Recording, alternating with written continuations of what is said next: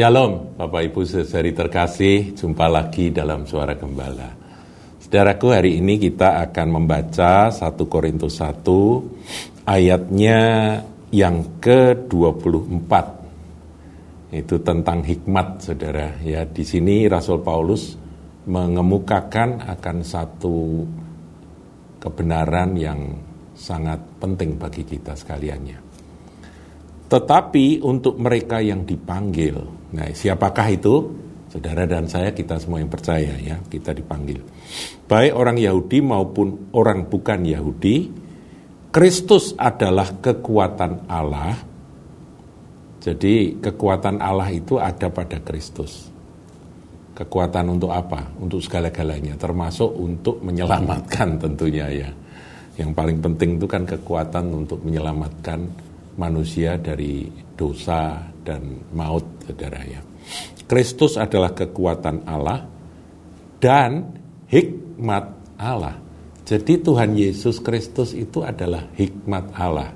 Nah, kita sudah belajar, saudaraku, tentang uh, Yesus Kristus yang adalah logos atau firman itu. Pada mulanya adalah firman, firman itu bersama-sama dengan Allah dan firman itu adalah Allah dan firman itu pencipta segala sesuatu ya. Ya Yohanes 1 ayat 1 tadi, kemudian ayat yang ketiga.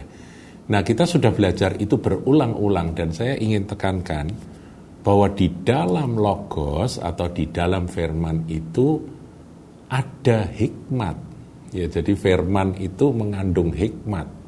Di dalam firman ada hikmat atau kebijaksanaan, pengetahuan, kecerdasan Allah itu semua ada di dalam logos atau di dalam firman. Nah, Yesus Kristus adalah sang firman.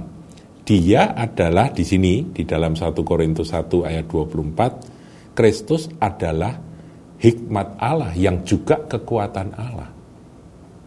Ya Allah menciptakan segala sesuatu melalui firman-Nya dan di dalam firman itu ada hikmat. Nah, kita lihat lagi saudaraku ya diulang lagi di ayat 30 tetapi oleh dia kamu berada dalam Kristus Yesus, yang oleh Allah telah menjadi hikmat bagi kita. Jadi Tuhan Yesus Kristus itu telah menjadi hikmat bagi kita. Ia membenarkan dan menguduskan dan menebus kita. Membenarkan, menguduskan, dan menebus kita. Komplit saudaraku ya. Nah, sekarang kita akan lihat perjanjian lama, saudara, tentang hikmat. Ini adalah eh, hikmat yang ditulis oleh Salomo di dalam Amsal 8. Saya tidak akan bicara tentang eh, Amsal 8.22, tapi saya akan menyampaikan tentang akhir dari Amsal 8 ini. Ini tentang hikmat. Nanti saudara baca sendiri itu tentang hikmat.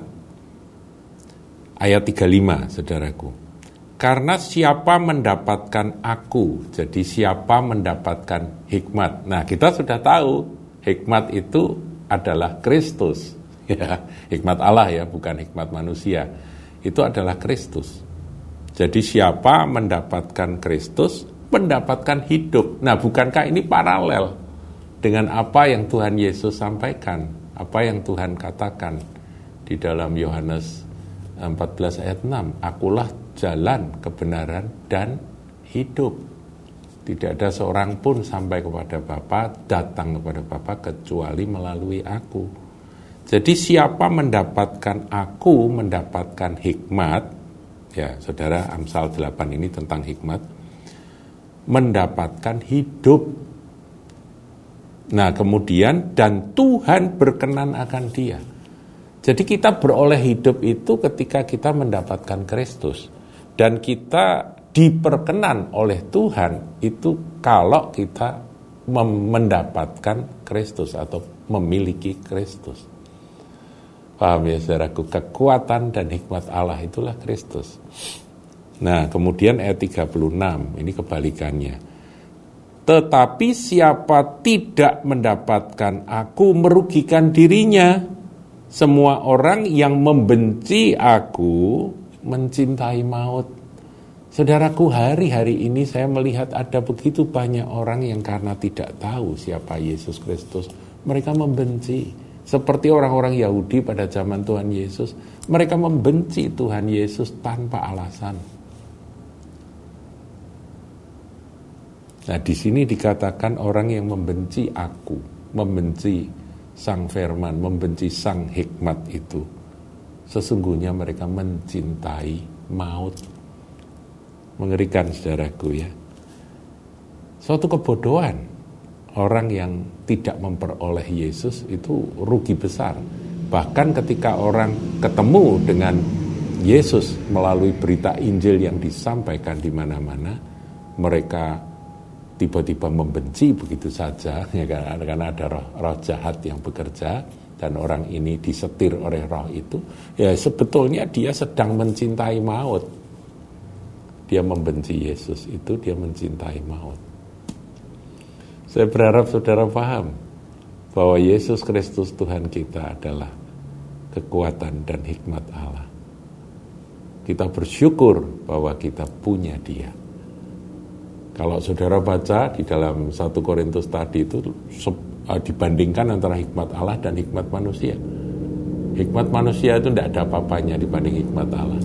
Dan hikmat Allah ada di dalam Yesus Kristus Tuhan yang kita terima sebagai Tuhan dan Juru Selamat kita. Tuhan Yesus berkati